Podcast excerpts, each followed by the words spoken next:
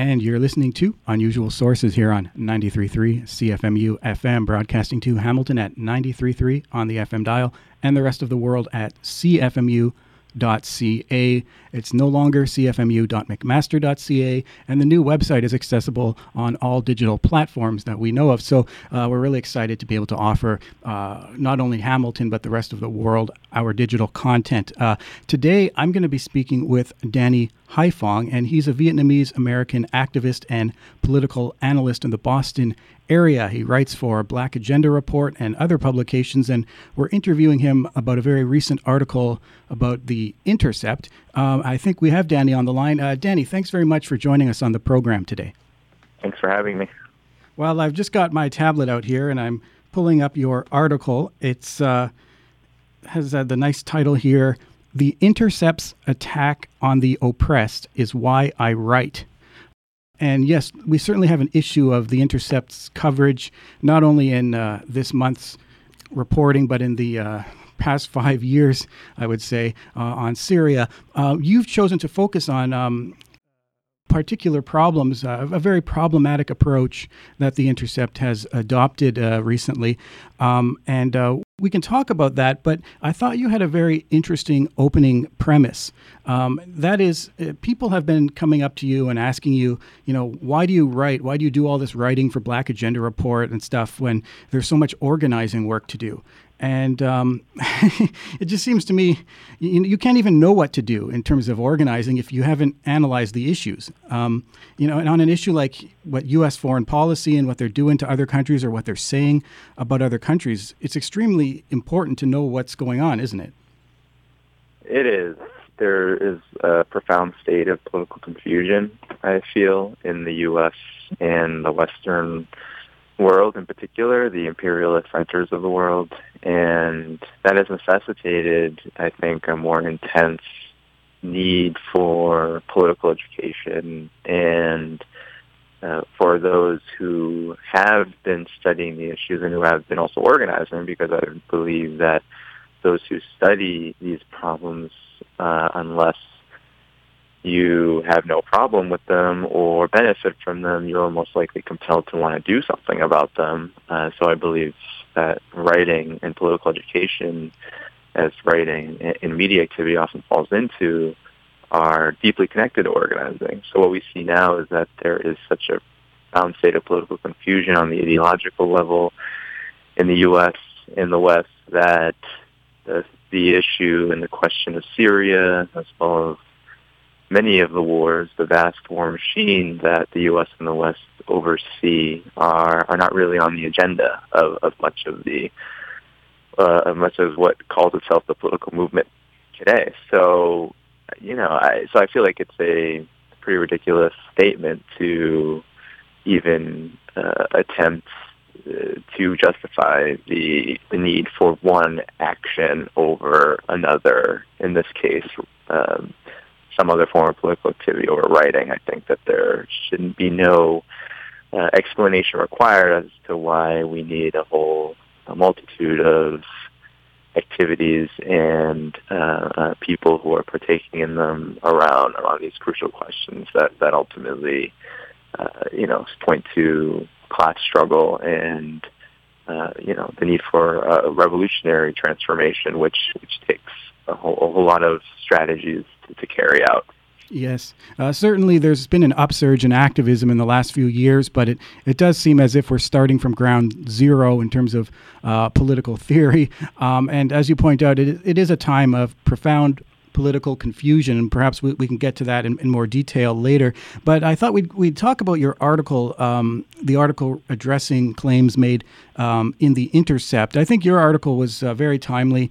Um, a few people have written about this particularly egregious article, and I'm glad that people react so quickly now and wish that we had been able to do so five years ago when this all started. Um, but uh, the, your article uh, you're, you're talking about a very disturbing article. It's by um, Miriam Elba, and she's trying to conflate support for Syria's sovereignty uh, and self determination with support for white nationalism and fascism. Uh, it seems to me that a large part of the basis for her argument is that the Syrian government is trying to build a so-called monolithic society based on ethno-nationalism. So, you know, it's a society that is, you know, quote, spiritually, socially, and politically, and quote, uh, brooking no diversity. Um, and uh, so, I mean, that's what she's putting forward. I'm wondering, uh, even even there, isn't there problems with that argument?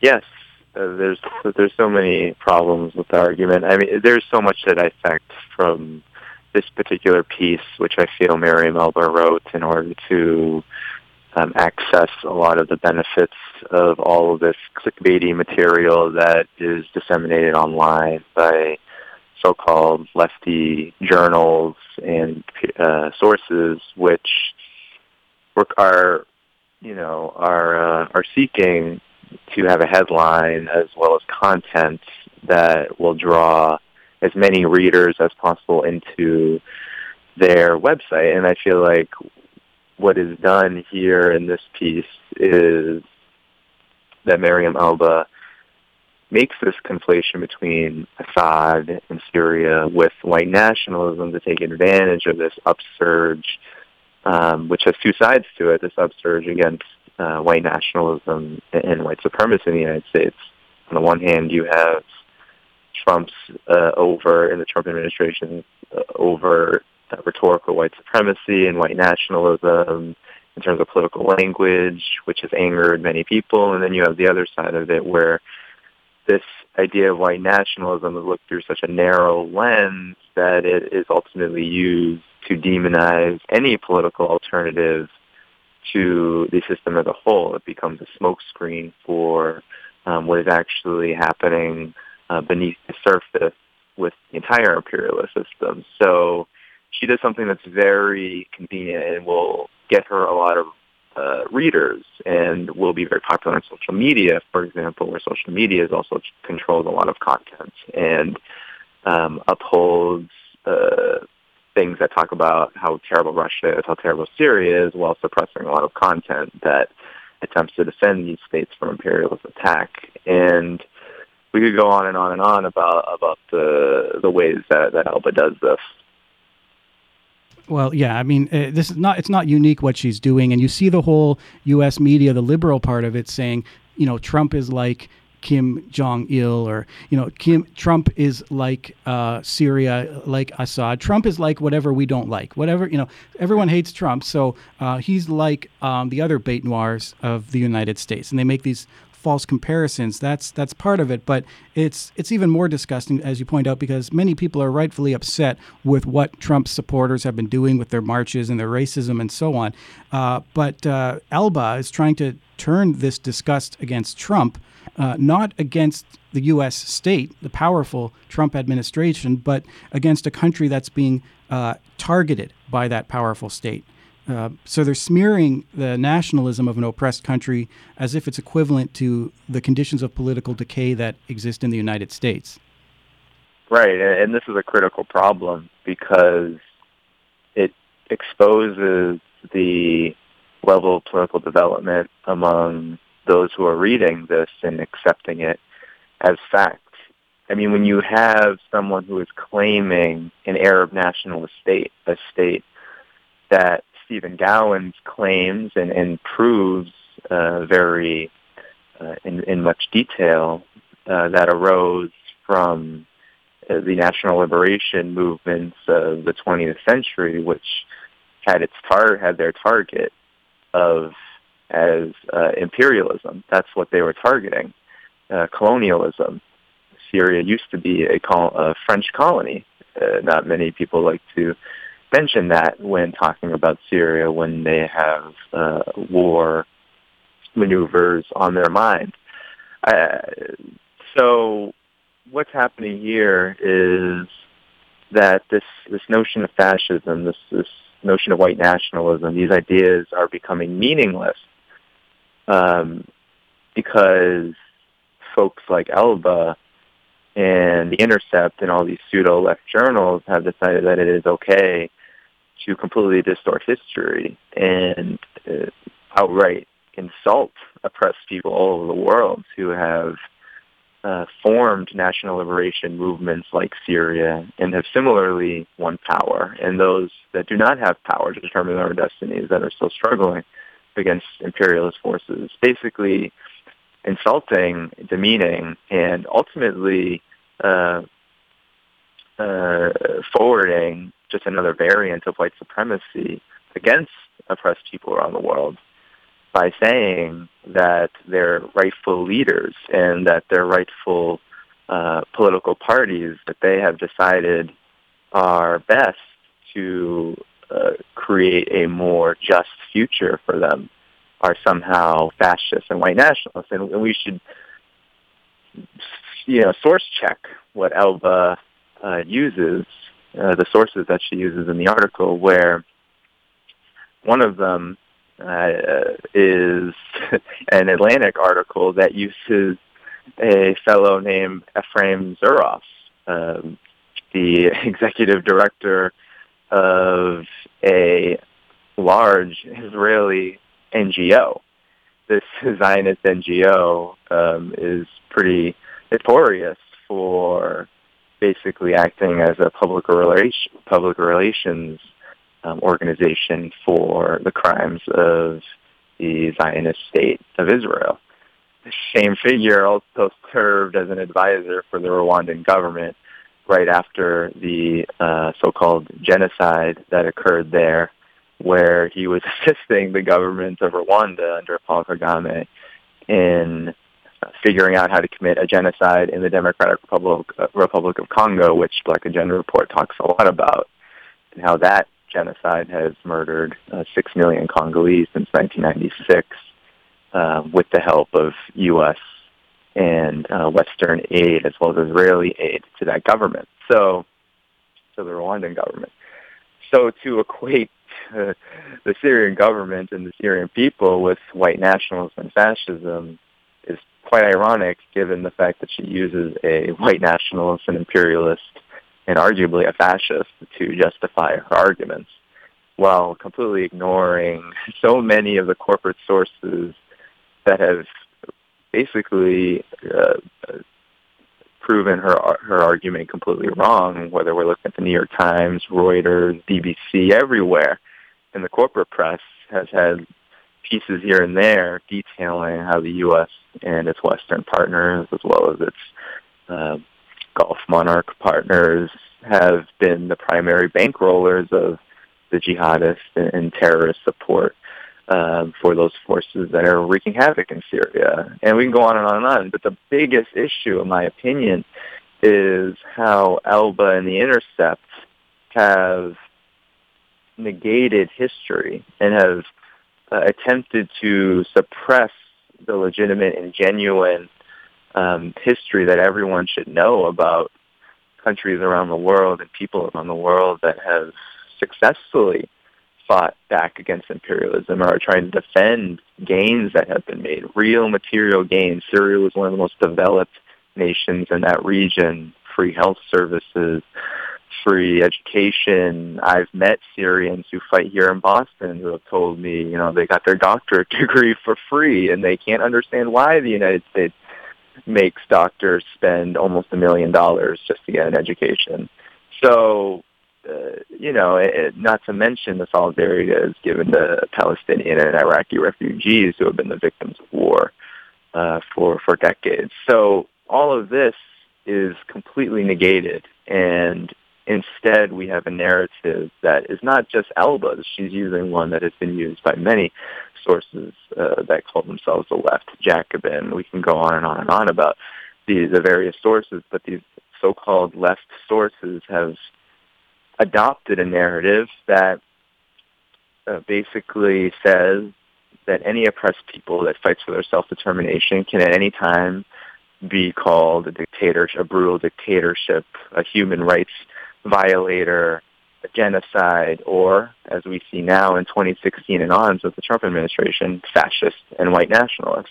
Just another way to brand what a lot of imperialist victims have been called um, in order to justify their, their destruction. Well, of course, that is in fact what's happening. And you look at uh, countries that have a proud history of resistance to imperialism to white nationalist, you know, U.S. white supremacist imperialism. I'm talking about countries like Vietnam or Korea or Cuba or Zimbabwe and others, including Syria and Libya. And in, in all cases, they're called, you know, dictators and tin pot dictators, including by people who think they're leftist. They use chauvinist language, uh, tin pot dictator, strongman, authoritarian, oriental despot, etc. They paint that picture. Meanwhile, these are countries trying to get out of a yoke of colonialism, uh, Syria being among them. And of course, the forces that are fighting against the Syrian government, uh, the, the ones backed by the West openly, are the ones that fly the three star flag of the colonial mm-hmm. administration. So the, the people fighting to overthrow the Syrian state are holding up the flag of the colonial French Syrian entity. They're saying this is what we want to bring back. We want to bring back a Syria that is prostrate and under direct Western control. So we have to be especially sensitive to these issues because despite all the, you know, in the academy, the talk about post-colonialism and how to be sensitive and everything like that, we are entering uh, or we are in a, a pronounced, uh, pronounced period of neo-colonialism where there's the reoccupation by the West of, of countries, uh, you know, like Libya, for example, and they're they're in Syria now as well, and they want to change these governments. So, you know, we need to stand up for these countries that have a legitimate right to defend themselves and to have borders and militaries and sovereignty and so on. And all of those things are are demonized in, in ways that it, if it, I mean, let's face it, if ISIS or Al Qaeda were operating the way they do in Syria, but in some neighborhood in the U.S., if they're in Cincinnati or something, all of these liberals who are cheering them on would be screaming for you know helicopters to go and and destroy these people because you know they they are invading and setting up a, an ethno state. Uh, and the Syrian government is pluralistic. in in Syria, you can be Sunni, you can be Shia, you can be Christian, you can be other ethnicities. Uh, and, and that is not what the anti government rebels believe. They believe you have to be like them or you will have your throat slit. So uh, somehow, though, in this formulation uh, by uh, El- Elba, uh, it, it, becomes that the Syrian government is the force for ethno nationalism and fascism and so on. Uh, presumably, so what? What is the other side fighting for? Well, she's created this formulation, among others, that the Syrian government is fighting um, against cosmopolitanism. It's fighting against cosmopolitanism. Well, the supposedly cosmopolitan empire that's attacking Syria right now is using sectarians, religious sectarians, against Syria. So, I mean, that's, you know, uh, that's what they're fighting. And uh, is this the cosmopolitanism that they're fighting? I mean, they, they're just making stuff up and pulling stuff from the demonization of Russia and conflating Trump with whatever they don't mm-hmm. like. And so that's the unfortunate uh, situation that we're in now. Uh, you had said earlier that uh, we exist in a, in a period of profound political confusion. I thought we might elaborate on that. It seems to me, I'm just guessing at this point, but I mean, in, in terms of anti war activity and so called left activity, it seems that there's been a a replacement of the narrative on uh, colonial liberation, anti colonial struggle that was there in the 60s and 70s, very inspiring, and lots of things happened. Uh, material gains we're still trying to protect today. That's been replaced with this ideology of liberal human rights. Where mm. they'll scream about a country using force to defend itself as a justification to bring in the colonial power directly to, you know, remove governments. Yeah, definitely. The big turning point, I think, in this turn towards the confusion that we are currently experiencing was, I think, the fall of the Soviet Union and the reduction of the socialist bloc. And the reason why I say this is because, you know, beginning in the late 1970s, the U.S. and the West began to experience an economic crisis of capitalism that uh, created a desperate need to expand in all regions of the world where it had been unable to because of the presence of the Soviet Union as well as China. Um, the socialist bloc had effectively blocked uh, 30% or so of the planet from imperialist penetration, and that could no longer stand in a time where profits were sagging and new markets needed to be found. And so the Soviet Union fell, the U.S. was and, and its partners were able to extend into much of Eastern Europe as well as uh, Africa and, and and big parts of the Middle East and Asia and whatnot. And what this created was a need by the ruling class to, uh, and the war makers, to concoct a new narrative that would justify these wars and um, ultimately uh, make them palatable to people who had uh, opposed these wars in the past. For uh, the draft had ended after Vietnam, and now there needed to be a new narrative to justify expansion. And one of these narratives, along with the war on terror narrative, has been, as you say, the liberal human rights dogma that we hear a lot about, humanitarianism. And this ultimately, it was built upon by the Demo- by successive Democratic Party administrations from Carter to Clinton, but Obama really sowed uh, the deepest, I feel, um, buttons into this narrative and, and, and entrenched it into all left political discourse by um, arguing to the international uh, community, the United Nations, and to all countries of the world that the U.S. had a right to protect that humanitarian intervention would be the model that the United States and its Western partners and its Gulf partners, et cetera, et cetera, would pursue around the world. And nearly every uh, um, initiative, war initiative that the U.S. undertook under its administration justified in that way. The most uh, blatant uh, example being Libya, where the Obama administration justified the destruction of an African country because of humanitarian grounds. And, and what that did was unleash this whole jihadist network that we see operating in Africa and making its way to Asia even and across Europe and even into the United States. It unleashed something that is uncontrollable, but this narrative of humanitarian intervention infected the left deeply. It, it distorted consciousness, and because a black president, as well as um, eh, you know a president who was deemed as as the hope for progressivism in the United States, was saying it, uh, it was okay. And this has not change under the Trump administration, precisely because the crisis has only become worse in the United States and the Western world. The economic situation is becoming um, almost untenable for most people. Inequality is at its highest, and the world is moving away from the United States in very tangible ways. The U.S. share of the global economy is shrinking, and so these wars become even more important as large sections of policymakers in Washington believe that uh, a war with Russia, which Syria is a very big piece of, is a huge component to reestablishing U.S. military and economic hegemony in the world.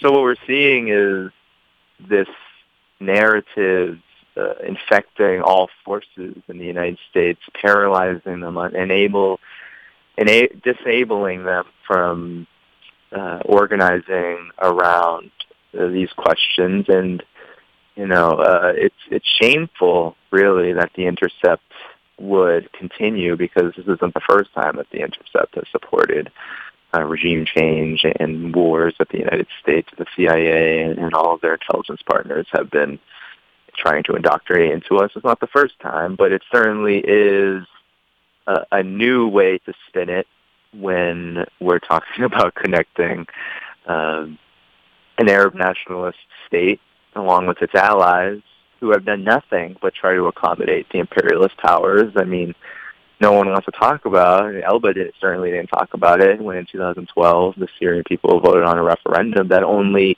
further opened up the state to opposition forces um, in order to maintain stability. And she is also talking about the elections that the Syria government had, multi-party elections that uh, the Ba'ath Party and Bashar al-Assad won almost 90% of the vote. But because Syria is a white national state, it's a fascist state, the conclusion is that those elections are shams. Yet in the United States, every single election is basically a sham because it's controlled by the rich, and the rich decide But now Washington has no idea what to do. Neither does the entire imperial, system really know what to do when that sham didn't work out in its favor this time. Now there's the Trump administration. There is Donald Trump, unpredictable, not the primary choice. Basically somebody who most of the ruling class wishes was didn't get as far as he did.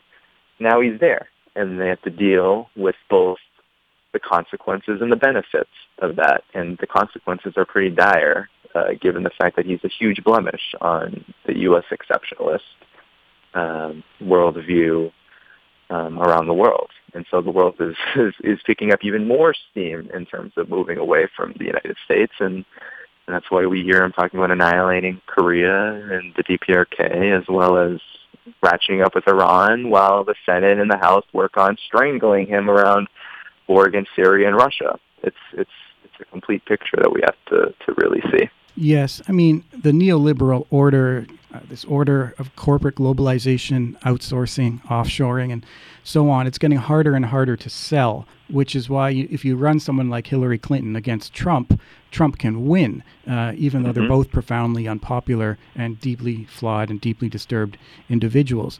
And you know, it brings us to the bigger problem that you addressed, which is. Uh, I mean, the United States, this U.S. led order is really um, starting to decay in a relative sense because there are countries that are emerging as economic powers or economic centers. You can talk about China and the links it's making with the rest of the world. You can talk about Russia recovering, India, uh, other situations. Uh, and of course, the United States wishes to prevent the emergence of new trade routes, overland routes, energy routes, trade relationships, and, and so on. And I mean, that's a large part of what these wars are about and what this last 15 years of this, this war on terror have been about, which is to prevent you know the emergence of a, of a, of a new world. And uh, they're they're really struggling desperately. And, and, as you pointed out as well, um, a lot of countries have been fighting for their independence against the United States and its allies in Europe. And um, the, the problem is that they're running out of easy wars because mm. countries like Syria can fight back with the help of the Russians. Countries like North Korea can develop a a nuclear weapons program. And uh, that places us in a situation of even greater danger, at least here, because of, of mm-hmm. these can escalate out of control. It's really a time when more than ever we need a critical left, a left that's very critical of the ruling mm, class yes. propaganda and what's being said. And instead of that, you get what the Intercept taking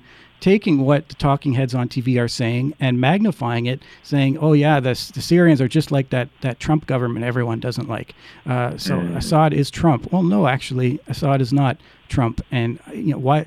Why would you say that? And if, if you're going to say that, why why do we read the Intercept? I can just open the New York Times or the Washington Post. I mean, there's a few stable or reliable publications thanks to people like you. We have Black Agenda Report, and and there's stuff like that out there, which have been good this whole time. And of course, Black Agenda Report predicted, you know, um, a lot of things about that election and, uh, you know, just how deeply malfunctioning or dysfunctioning that system is and how there's so much misleadership or non leadership in the organizations that are supposed to be resisting this. Uh, so, you know, I thank you very much for the work you're doing. You've been uh, a very consistent writer for that publication. Um, and, you know, you've been covering uh, the Syria and the total lack of analysis, you know, by what, what calls itself the left, and uh, just mm. ca- capitulation to demonization and Orientalist concepts and so on. Uh, so um, that you know that's very appreciated among the people that are watching this situation. So I mean, we can of course tell people that they can read you and your upcoming articles in the future. The current one we're discussing, of course, is uh, in relation to the Intercept. It's, so it's called the the Intercepts attack on the oppressed is why I write. Uh, and that's from, I think, the 20th of this month. We'll put a link to it on our online distribution of this, but I know we'll, we'll hear more from you on that and that we can expect pointed uh, criticisms of lazy coverage and, and um, in fact, coverage that makes things worse, like that the article in The Intercept and, and similar kind of discussions. So um, I, I thank you again for bringing this all to our attention. No problem. I appreciate you having me on.